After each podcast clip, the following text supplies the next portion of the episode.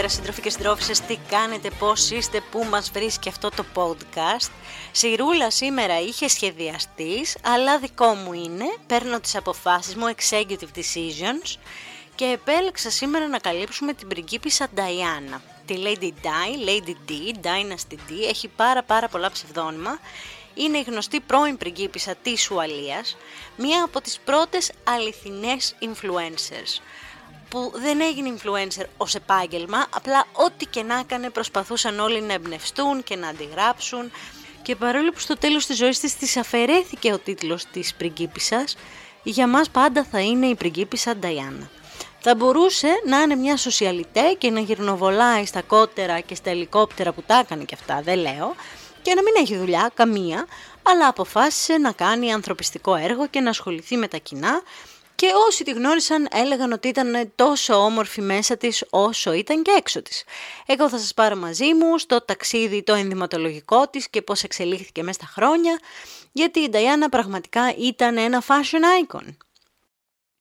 Η Νταϊάννα είναι influencer από το 80 ως και σήμερα. Σχεδιαστές ακόμα εμπνέονται για τις πασαρέλες τους, περιοδικά ακόμα κάνουν αφιερώματα και δεν είμαι υπερβολική, πριν από 3-4 χρόνια κάναν ολόκληρη φωτογράφηση στη Hailey Bieber με θέμα την πριγκίπισσα Νταϊάννα.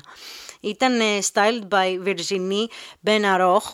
Τσεκάρετε τη στο Instagram, θα το αφήσω κάτω στο, στην περιγραφή του podcast σε περίπτωση που θέλετε να ακολουθήσετε, είναι η style editor της γαλλικής Vogue.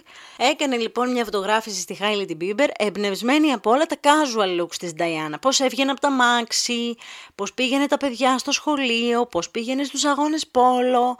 Απλή, απλή του λαού και τα έκανε έτσι. Η Hailey τους έδωσε ένα πιο modern note, πάρα πολύ ωραία φωτογράφηση ήταν αυτή, αλλά αυτά συνήθως η Diana τα έφτιαχνε για πρακτικούς λόγους.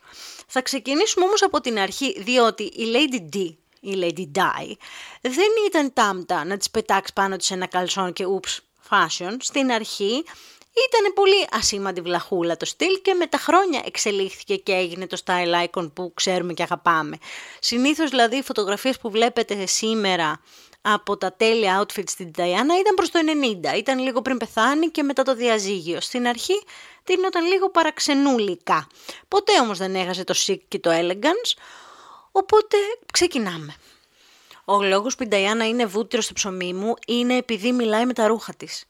Ήταν ένας άνθρωπος που ζούσε 100% exposed από τους παπαράτσι. Μιλάμε τώρα για την εποχή που καθόντουσαν έξω από το σπίτι σου και περίμεναν με τις ώρες να βγεις να δούνε τι φοράς να το σχολιάσεις κτλ.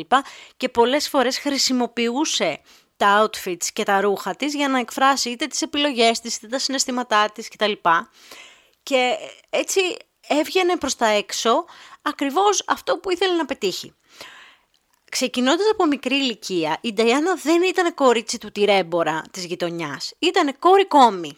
Ο κόμι Σπένσερ ερχόταν από την οικογένεια Churchill Spencer, του γνωστού, της γνωστής οικογένειας, Είχαν λοιπόν έναν αριστοκρατικό τίτλο από μια αριστοκρατική οικογένεια της Σκοτίας. Δεν είχαν καμία ουσιαστική συγγένεια με το στέμα ή κάτι τέτοιο. Μην φανταστείτε ότι είχαν παλάτια και αυτά, αλλά δεν πεινούσαν. Ζούσαν σε ένα πάρα πολύ μεγάλο mansion, είχαν το τίτλο κτλ. Όταν λοιπόν ήταν κόρη Σπένσερ, κόρη Κόμι, κόρη Ναβάρχου που λέμε, φορούσε κάτι μακριές φούστες πλισέ, κάτι μπουκλωτά πουλόβερ, κάτι ζακετούλες με κουμπιά, λίγο θίτσα μαριγούλα όλο το στυλ, αλλά ήταν πολύ συντηρητικό, διότι όλη η αριστοκρατία ντυνόταν έτσι στα καθημερινά συντηρητικά. Θα μπορούσες να πεις ότι με αυτό το outfit πας άνετα κατηχητικό. Για την ηλικία της δηλαδή ήταν πάρα πάρα πολύ σεμνό και συντηρητικό κοριτσάκι. Θυμηθείτε τώρα ότι η Νταϊάννα παντρεύτηκε τον Κάρολο, μεγάλη επιτυχία ζωής που την έκανε η Ρουφιάνα, στα 18 Οπότε τι να προλάβει κακομήρα να δείξει δείγμα και γραφή; Το 80 λοιπόν δεν είχε βρει καθόλου καθόλου το στυλ της. Φορούσε αυτές τις μπλούζες με γιακάδες που σας είπα επίσημες περιστάσεις δε εκεί να δείτε χάλι. Κάτι καπέλα, κάτι γάντια, κάτι μπόξι, φορέματα σαν να τις είναι δανεικά.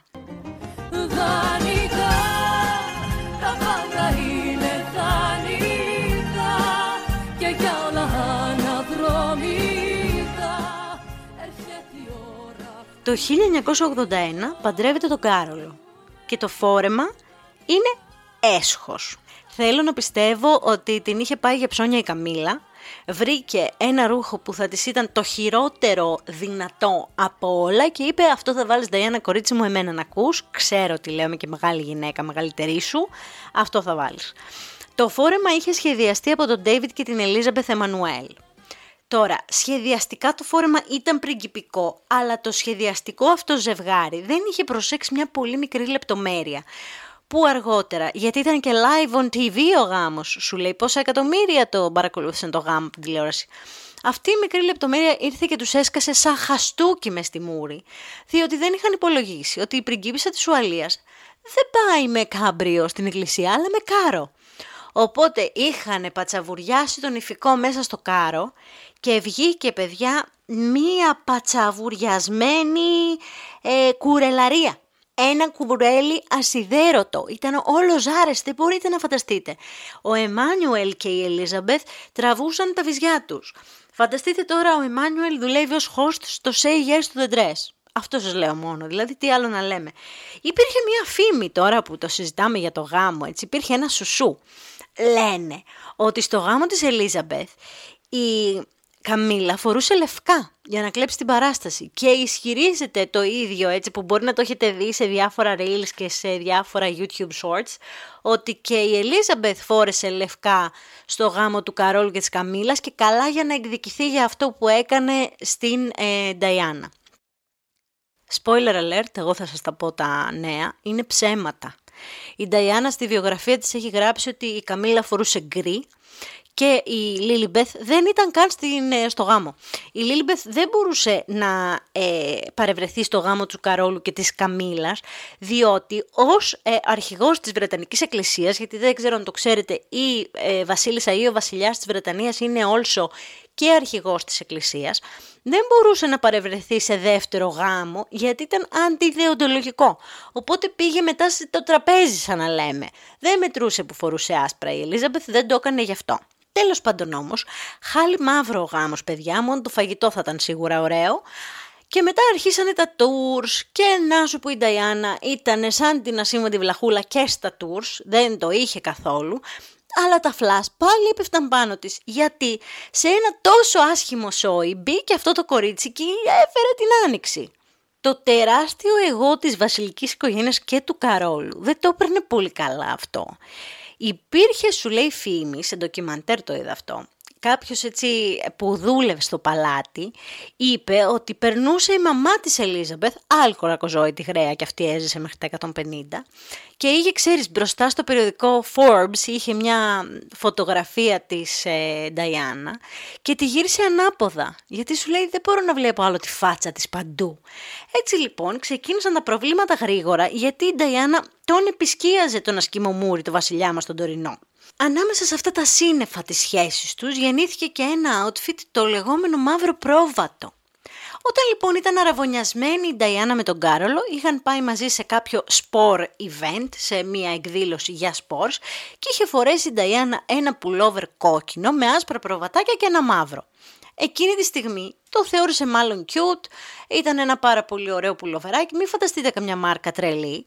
Ε, το φόρεσε εκείνη τη φορά και μετά από δύο χρόνια Φήμες λένε ότι τα είχε σπάσει ήδη αρχίσει να τα σπάει με τον Κάρολο, το ξαναφόρεσε. Αλλά δείτε τώρα πώς το, το power of the outfit που λέμε. Ενώ την πρώτη φορά το είχε φορέσει πολύ χαλαρό με ένα πουκαμισάκι μικρό από μέσα και ένα τζινάκι και δεν ήταν και τίποτα γιατί πραγματικά μάλλον το θεώρησε χαριτωμένο. Τη δεύτερη όμως φορά που το ξαναφόρεσε για να περάσει το μήνυμα έδωσε πιο πολύ σημασία στο μαύρο πρόβατο. Πώς το κάνουμε αυτό σε ένα πουλόβερ που έχει σχέδιο. Φόρεσε από μέσα ένα πουκάμισο με μεγάλους γιακάδες, ώστε να κάνει frame το pullover σωστά. Και μέσα φόρεσε ένα αυτιόγκο, ένα μαύρο κορδελάκι που ουσιαστικά έδειχνε, τελείωνε το κορδελάκι εκεί που ήταν το μαύρο πρόβατο. Το μαύρο προβατάκι κοιτούσε από την αντίθετη κατεύθυνση με τα άλλα προβατάκια και ήταν έτσι το πρώτο έντονο σημάδι ότι η πριγκίπισσα Νταϊάννα θα χρησιμοποιεί τα ρούχα της από εδώ και πέρα για να μας δείξει ότι είναι λιγάκι θυμωμένη. Κατά τη διάρκεια του γάμου, αρχίζοντας να μπλέκεται με πιο έτσι, σοβαρές κυρίες και πιο διαφορετικό κόσμο, έκανε παρέα με royalties, πώς να το κάνουμε τώρα, άρχισε να βλέπει και πράγματα, απέκτησε και ένα πλούτο που ναι μεν πριν είχε πρόσβαση αλλά τώρα ήταν χωρίς όρια. Πάρε ένα πορτοφόλι με όσα λεφτά χρειάζεσαι και ό,τι θες, τα πληρώσει το κράτος. Πραγματικά τα πληρώνει το κράτος, τα λούσα της. Αλλά ε, μέσα στο 80 λοιπόν έγινε μάνα, είχε αρχίσει να παίρνει το ρόλο της πιο σοβαρά ως πριγκίπισσα, έπρεπε να μάθει και κάπως να ντύνεται. Τότε ζήτησε από τη fashion editor της γαλλικής Vogue, τη Francine Crescent, Τη ρώτησε ποιος στη λίστα ρε παιδί μου η σχεδιαστή πρέπει να πάρω, να εμπιστευτώ για να μου φτιάξει κανένα ρούχο, να επιμελείται λίγο το styling, το να κάνει το image making κτλ. Και της πρότεινε την Catherine Walker. Απέκτησαν μαζί μια πολυετή φιλία, πάρα πολύ μεγάλη συνεργασία και με δικά της ρούχα αλλά και με άλλων σχεδιαστών. Ε, με αυτό θαύτηκε η Νταϊάννα. Δηλαδή με αυτό τη χάσαμε. Με ένα μαύρο Walker ε, φορεματάκι πέθανε. Ένα από τα αγαπημένα μου ήταν νομίζω στο Hong Kong που φόρεσε ένα ξακάκι με άσπρη πέρλα όρθιο, πάρα πολύ structured, το οποίο μάλλον θα το βάλω και εξώφυλλο σε αυτό το podcast, ένα από τα αγαπημένα μου κομμάτια. Το πιο πολύ φωτογραφημένο φόρεμα της, της ε, όμως δεν ήταν δικό της δεν ήταν της Walker. Το πιο πολύ φωτογραφημένο και το πιο διάσημο που μάλλον θα ξέρεις κι εσύ είναι το Revenge Dress. Ένα απόγευμα ο Κάρολος είχε τη φαϊνή ιδέα να πάει National on Live TV, εθνικά έτσι βγήκε στον αντένα και είπε στο δημοσιογράφο ότι απάτησε την Ταϊάννα παραδέχτηκε τη σκατιά του με την Καμίλα, δημόσια στην τηλεόραση, παραδέχτηκε ότι είναι σε διάσταση, η Νταϊάννα όμως η Μουσίτσα ήξερε πώς να τραβήξει όλα τα φλάς και τα φώτα επάνω της. Το 1991 είχε αγοράσει από την Κριστίνα Σταμπολιάν ένα μαύρο φόρεμα, στενό, ασύμετρο, με ντεκοτέ καρδούλα, με έτσι λίγο ρηχτές τυράντες εφαρμοστό στυλά το μαύρο σεξι και το έβαλε την επόμενη ακριβώς μέρα σε μια γκαλερί που είχαν ένα opening, έχωσε και το τσόκερ με τις πέρλες και το ζεφύρι μέσα στη μέση και έκοψε την ανάσα. Το μήνυμα λοιπόν που περάστηκε, αντί να είναι μου ρίξες κέρα το πόπο την καημένη κοίτα με, ήτανε μου είσαι πλέον περιττός.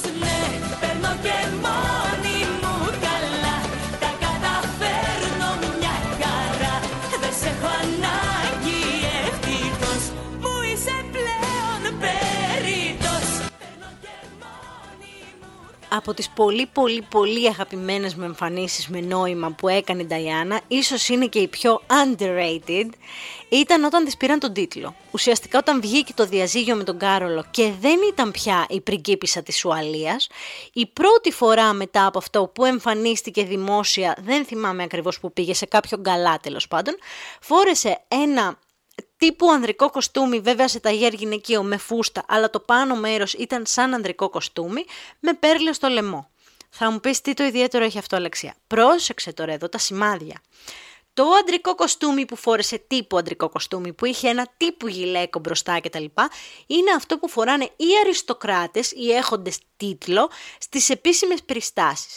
Και φόρεσε ένα τσόκερ με τις πέρλες το κλασικό της με άλλη μία σειρά μαργαριτάρια από κάτω που κατέληγαν σε δάκρυ. Πάρα πάρα πολύ χαρακτηριστικό ήταν το ίδιο που φορούσε η Βασίλισσα Αλεξάνδρα η οποία ήταν και αυτή λίγο διωγμένη, λίγο και αυτή μαύρο πρόβατο. Οπότε μπορείς Λίλιμπεθ αγαπημένη να της πάρεις τον τίτλο, αλλά δεν μπορείς να της πάρεις το πόσο αριστοκράτησα είναι, θέλεις, δεν θες. Το τσόκερ με τις πέρλες και τα μαργαριτάρια και το ζεφύρι είχε γίνει πλέον χαρακτηριστικό της Νταϊάννα, παιδιά. Στις περισσότερες επίσημες εμφανίσεις της φορούσε ένα τσόκερ γιατί είχε και το κοντό μαλλί και τον πάρα πολύ ψηλό λιγνό λαιμό που το τσόκερ ήτανε τελειότητα πάνω της. Φορούσε λοιπόν αυτές τις 4-5 σειρές ε, μαργαριτάρια με το ζεφύρι μες στη μέση που της το είχε δώσει κάποιος από το Commonwealth στην Αφρική, ένα μπλε ζεφύρι, κάτι τέτοιο. και επίσης ζεφύρι ήταν το αγαπημένο του πετράδι, διότι το είχε και στο δαχτυλίδι των αραβώνων. Που και με αυτό το παλάτι είχε πρόβλημα; Ήταν από τα πρώτα προβλήματα που είχε. Όταν αραφωνιάστηκε λοιπόν η Νταϊάννα με τον Κάρολο, φέρανε τον κοσμηματοποιό του παλατιού να διαλέξει το κορίτσι ένα δαχτυλίδι. Και της φέραν τα κοιμήλια και να αυτό είναι της βασίλισσας Όλγας και να αυτό είναι της βασίλισσας Φρυδερίκης και να αυτό είναι της προγιαγιάς μου της κουτσής της ε, Φωτούλας της Γκαβής κτλ.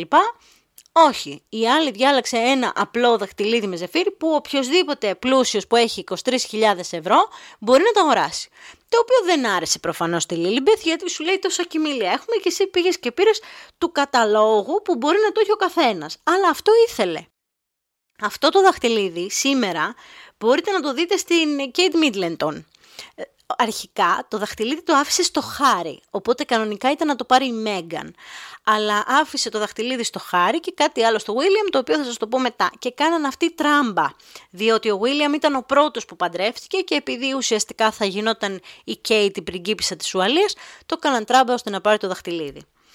Την τελευταία δεκαετία της ζωής της, εκεί τέλη του 80 που ακόμα συνόδευε τον Κάρολο σε διάφορες, πριν το διαζύγιο σε διάφορες εμφανίσεις, είχε πάρει το παρατσούκλι Dynasty D.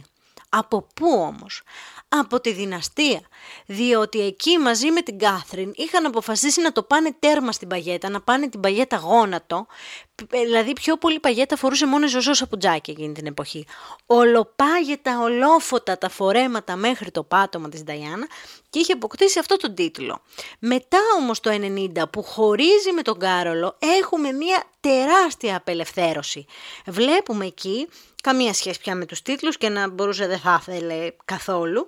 Τότε την έπιασε και αυτό περνώ και μόνη μου καλά και τα πέταξε όλα κρατώντας βέβαια το chic και το elegance, αλλά δεν χρειαζόταν πλέον να έχει τα πρωτόκολλα. Που ούτως ή άλλως, να σας πω και την αλήθεια, δεν τα τηρούσε. Υποτίθεται δηλαδή ότι όσο ήταν ε, πριγκίπισσα της Ουαλίας, έπρεπε σε όλες τις δημόσιες εμφανίσεις να φοράει καπέλο και να αγγίζει τους θνητούς, τους απλούς, μόνο με γάντια. Εδώ μιλάμε για τη γυναίκα που πήρε την πρώτη δημόσια φωτογραφία αγκαλιά με άνθρωπο που, έχει, που είναι βορέας του HIV. Οπότε μπορείτε να καταλάβετε σε μια κοινωνία late 80s που δεν έχει ιδέα τι είναι ο HIV και πώς κολλάει κτλ. βοήθησε στο να γίνει educate ο κόσμος πάνω σε αυτό το κομμάτι. Σκεφτείτε όμως ότι η Royals είχε έρθει μέμο από το παλάτι, το είπε ο Butler της στο documentary The Power of Dressing. Είχε έρθει ολόκληρο μέμο από το παλάτι να φοράει τα γάντια της γιατί ακουμπάει πολύ κόσμο και θα μας κολλήσει και τίποτα. Και δεν είχαμε καν κορονοϊό εκείνη την εποχή αλλά ήταν λίγο μοιάγεχτη ή του παλατιού, διότι οι γαλαζοαίματοι θεωρούσαν ότι είναι και πολύ σημαντική παιδιά. Όμως η Νταϊάννα ήταν πάρα πολύ κοντά στον κόσμο και γι' αυτό αγαπήθηκε και τόσο πολύ. Τέλος πάντων μετά το διαζύγιο, όταν ασχολήθηκε με τους ε, ανθρωπιστικούς σκοπούς που έκανε την παγκόσμια καμπάνια για τα ναρκοπαίδια και τα λοιπά και τις συνέπειές τους, τα κουτσομπολίστικα πάλι ασχολιόντουσαν με το τι φορούσε, πώς το φορούσε κτλ. Οπότε έπρεπε να πάρει το μινιμαλιστικό το δρόμο για να μην τραβάει τα βλέμματα και τόσο. Το σικ δεν το έχασε ποτέ. Δηλαδή ακόμα και σήμερα, απλά και φυσικά πιο οικονομικά, μπορείς να κάνεις outfit Diana εύκολα. Με τα tailored παντελόνια, με, τις ψηλόμεσα, με τα ψηλόμεσα τα τζιν και τις ζώνες της καφέ, πολύ πολύ εύκολα. Βέβαια, εκείνη την εποχή έχασε και το παχυλό μισθό, γιατί μιλάμε κάπου διάβασα ότι έπαιρνε 18.000 ας πούμε για ένα τουρ το έπαιρνε σε ρούχα, 18.000 λίρες, του Άγγλου πολίτη, έτσι, να τα λέμε και αυτά. Βεβαίως δεν έμπαινε πια το μισθουλάκι από το παλάτι, Έμπαινε ένα μισθουλάκι μικρότερο, γιατί είχε και τη ε, διατροφή από τον Κάρολο, αλλά μην φανταστείτε τώρα τίποτα τρελό. Αλλά ντυνόταν πιο ε, καθημερινά και απλά και μπορούσαν περισσότερες γυναίκες να ακολουθήσουν το στυλ της το μαλλί, ας πούμε, αυτό το κοντό, το Diana μαλλί, έγινε sensation. Ε, ήταν περίπου σαν της Jennifer Aniston στα φιλαράκια που πήγαιναν ε, παράφρον στο κομμωτήριο και ζητούσαν θέλω το μαλλί ίδιο με της Diana. Sensation. Μέχρι και τα biker shorts με τα μεγάλα footer που ήταν και της μοδός πριν 3-4 χρόνια η Νταϊάννα είχε βουλημία. Είχε δηλαδή υπερφαγικά επεισόδια και μετά πήγαινε κακομήρα και τα έβγαζε ε, στην τουαλέτα. Οπότε για να μην ασχολούνται οι παπαράτσι, αυτό με τα χρόνια που πήγαινε τα παιδιά σχολείο ήταν ακόμα μέσα στο γάμο, έτσι. Για να μην ασχολούνται οι παπαράτσι με το έχασε δύο κιλά, πήρε δύο κιλά, έκανε, έρανε, φορούσε αυτά τα μεγάλα φούτερ με τα biker shorts. Αυτό το trend, ας πούμε, το χρωστάμε στην Νταϊάννα. Τα πουκάμισα μέσα από τα πλεκτά που είναι φέτος τεράστια τάση και αυτά τα χρωστάμε στην Ταϊάννα. Το blazer με το τζινάκι. Και αυτό είναι πολλά πράγματα γύρω μας και τάσεις με τα χρόνια που χρωστάμε στην Ταϊάννα και ούτε που το ξέρουμε παιδιά. Γι' αυτό τα podcast ε, που χρειάζεται η Νταϊάννα είναι 3-4. Πρέπει να κάνουμε ένα για τα αξεσουάρ, ένα για τα κοσμήματα και αυτό που κάνουμε τώρα. Μιλώντας για αξεσουάρ, αξίζει να σημειώσουμε ότι οι αγαπημένες τσάντες της Νταϊάννα ε, ήταν η Chanel και η Dior. Ιδίως έχετε, όσοι είστε πιστοί εδώ καιρό σε αυτό το podcast, θα ξέρετε ότι από το podcast με τον Christian Dior ότι η τσάντα, η Lady Dior είναι αφιερωμένη και έχει πάρει το όνομά της από την Diana. Την πρώτη τσαντούλα Lady D της τη χάρισε η πρώτη κυρία της ε, Γαλλίας το 1995. Δυστυχώς δεν έζησε πάρα πολλά χρόνια η Diana για να αποκτήσει όλα τα χρώματα, αλλά είχε δύο-τρία.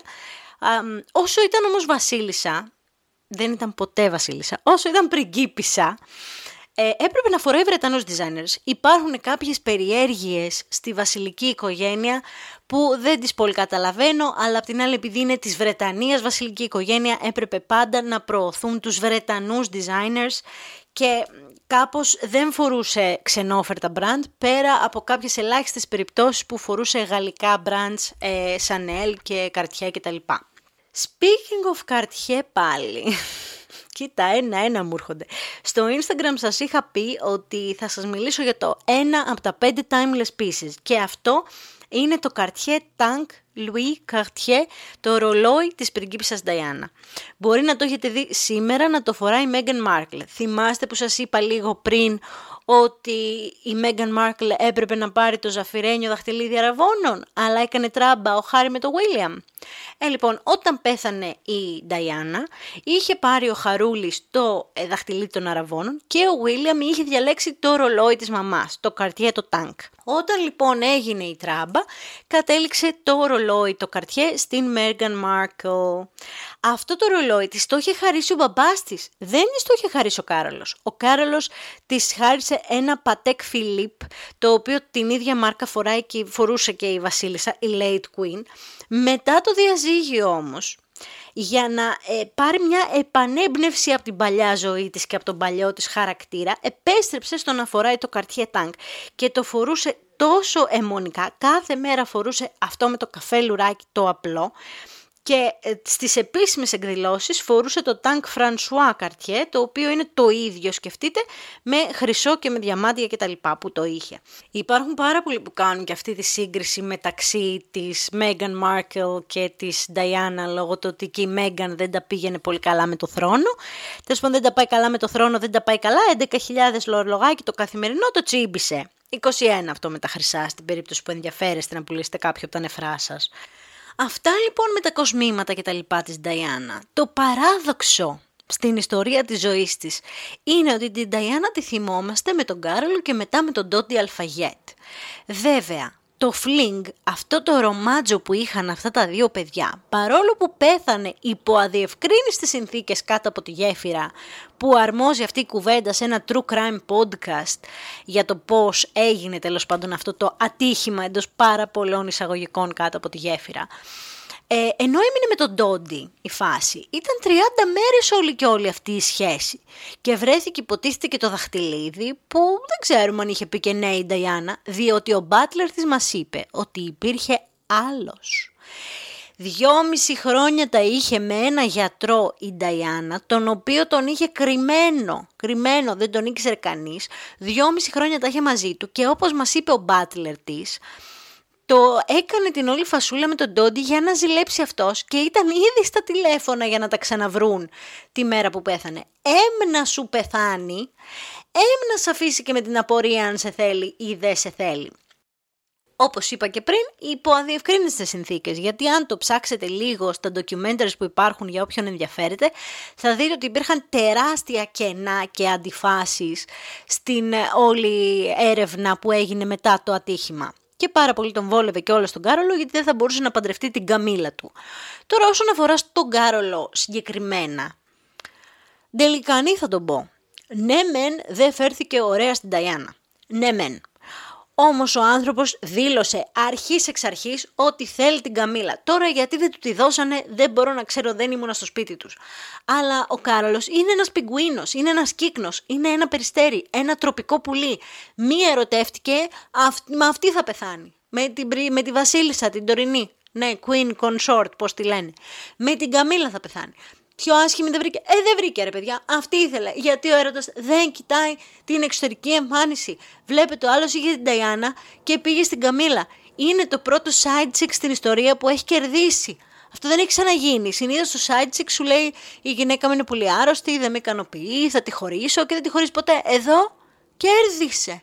Δεν έχει ξαναγίνει αυτό και έγινε και βασίλισσα ποιος; Η Καμίλα Πάρκερ Πόλ.